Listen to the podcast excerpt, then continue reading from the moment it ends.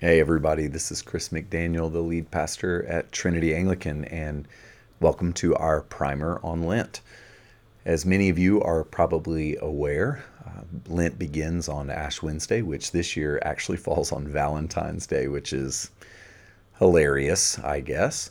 Um, on a day where we tend to get all gussied up and think about romance, uh, we're actually going to gather three times here at Trinity in the morning, midday, and then again in the evening to begin what has become in my own spiritual journey a very, very meaningful time of the year. Uh, Lent is essentially the wilderness wandering period that leads us to Easter. And if you think about Easter, Easter is all about resurrection. It's all about life after death. And uh, the gift of Lent is that we experience death before life. Uh, we face our mortality before we celebrate uh, the resurrection, uh, everlasting life. And because of that, I think Lent is increasingly a very countercultural thing for us to observe in the Western church because we tend to want to only think about life. You know, we, we love feasting, we don't love fasting.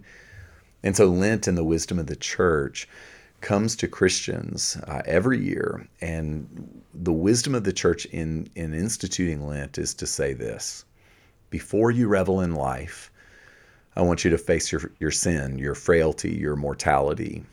So when we gather on Ash Wednesday, we essentially mark everyone who wishes to be marked with an ashen cross, and we tell them that they're going to die.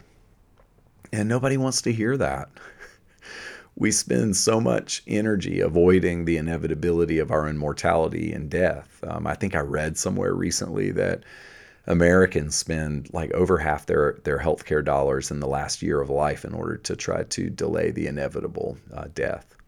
So we gather on Ash Wednesday and we say, "From dust you came, and to dust you shall return." Actually, at Trinity, I will put um, a skull on the lectern during our services throughout the Lenten season. Um, fear not, it's not a real skull, it's a patinaed antique uh, metal skull that I asked for from for Christmas a couple of years ago. And whenever I turn my my head to look at this skull, which during the week sits on the windowsill in my study here at Trinity, it's an invitation for me to remember my mortality to remember my vulnerability and my weakness, to acknowledge to myself that I'm going to die one day. Lent is an opportunity for you to face your mortality and your vulnerability and your sin. It's an opportunity for us to acknowledge that uh, apart from death and wandering, resurrection doesn't mean as much. Uh, if you think about the Jews. Uh, they wandered in the wilderness. Jesus was in the wilderness for 40 days being tempted by the devil. And so we follow Jesus and we follow the, the Jews into a kind of metaphorical wilderness. And we do it every year. I think that our lives with God have to have a sense of ebb and flow to them. If we're always surging, if we're always conquering, if we're always feasting, and never repenting and slowing down and fasting, then our lives become gluttonous and unsustainable. Lent is a kind of stringent. It's a it's a palate cleanser. It's an opportunity to step back and to slow down. And so what Christians do during the season of Lent is they typically fast. Sometimes food, sometimes a combination of food and drink, sometimes increasingly today, uh, letting go of certain kinds of media maybe as a way to acknowledge um, our dependence upon God. One of the things that I've learned about fasting is that fasting isn't so much like a diet hack or a trick for getting healthy or letting go of something that's unhealthy in your life. I mean, it can be those things in part. But what fasting really does is it reminds me of my vulnerability, my dependence. Like if I'm not eating, I'm aware of how weak I feel. And so sometimes we are invited to step into the season of Lent and to let something go for a season, to trust God with something. And I want to encourage you as we approach the 14th to think about how you're going to participate this Lenten season.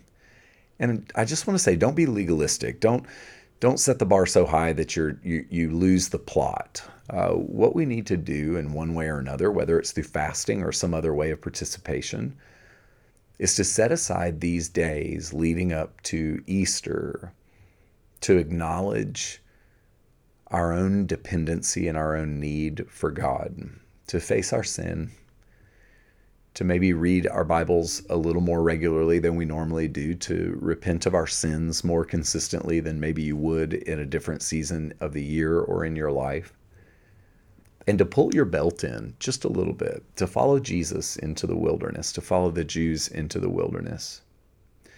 One of the plagues, I think, of our modern age is one of overwhelming abundance. We have everything we want, everything we need, essentially at the tip of our fingers. We can get what we want to eat, what we want to consume, and we can get it in a hurry.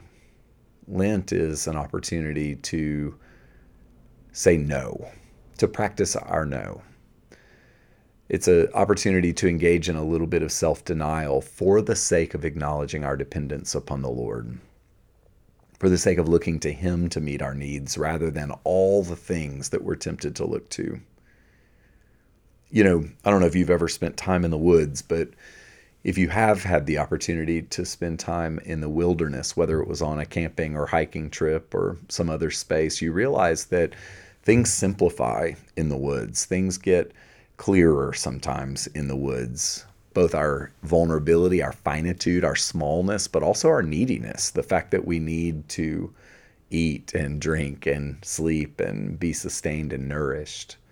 I believe that Lent can be an opportunity for things to become a bit more clear in your life. It's an opportunity also to see our desire hierarchy reordered an opportunity as we let go of some of the things that we use or consume to satiate or satisfy us, to recognize that only God can meet us in ways that are real and meaningful and truly sustaining. The Lord wants to meet you this Lenten season. And one of the gifts, especially as we hold it here at Trinity, the, the church uh, context that we're in here in Atlanta, Georgia, is that we don't do this work by ourselves. We don't wander out all alone into a kind of preparation season, but we do it as a community.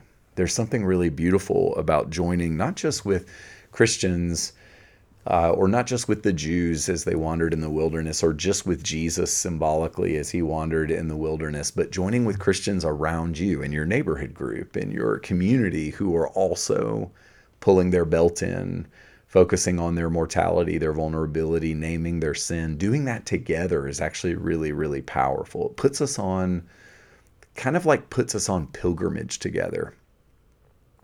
You know, certain walks are best done in the context of community.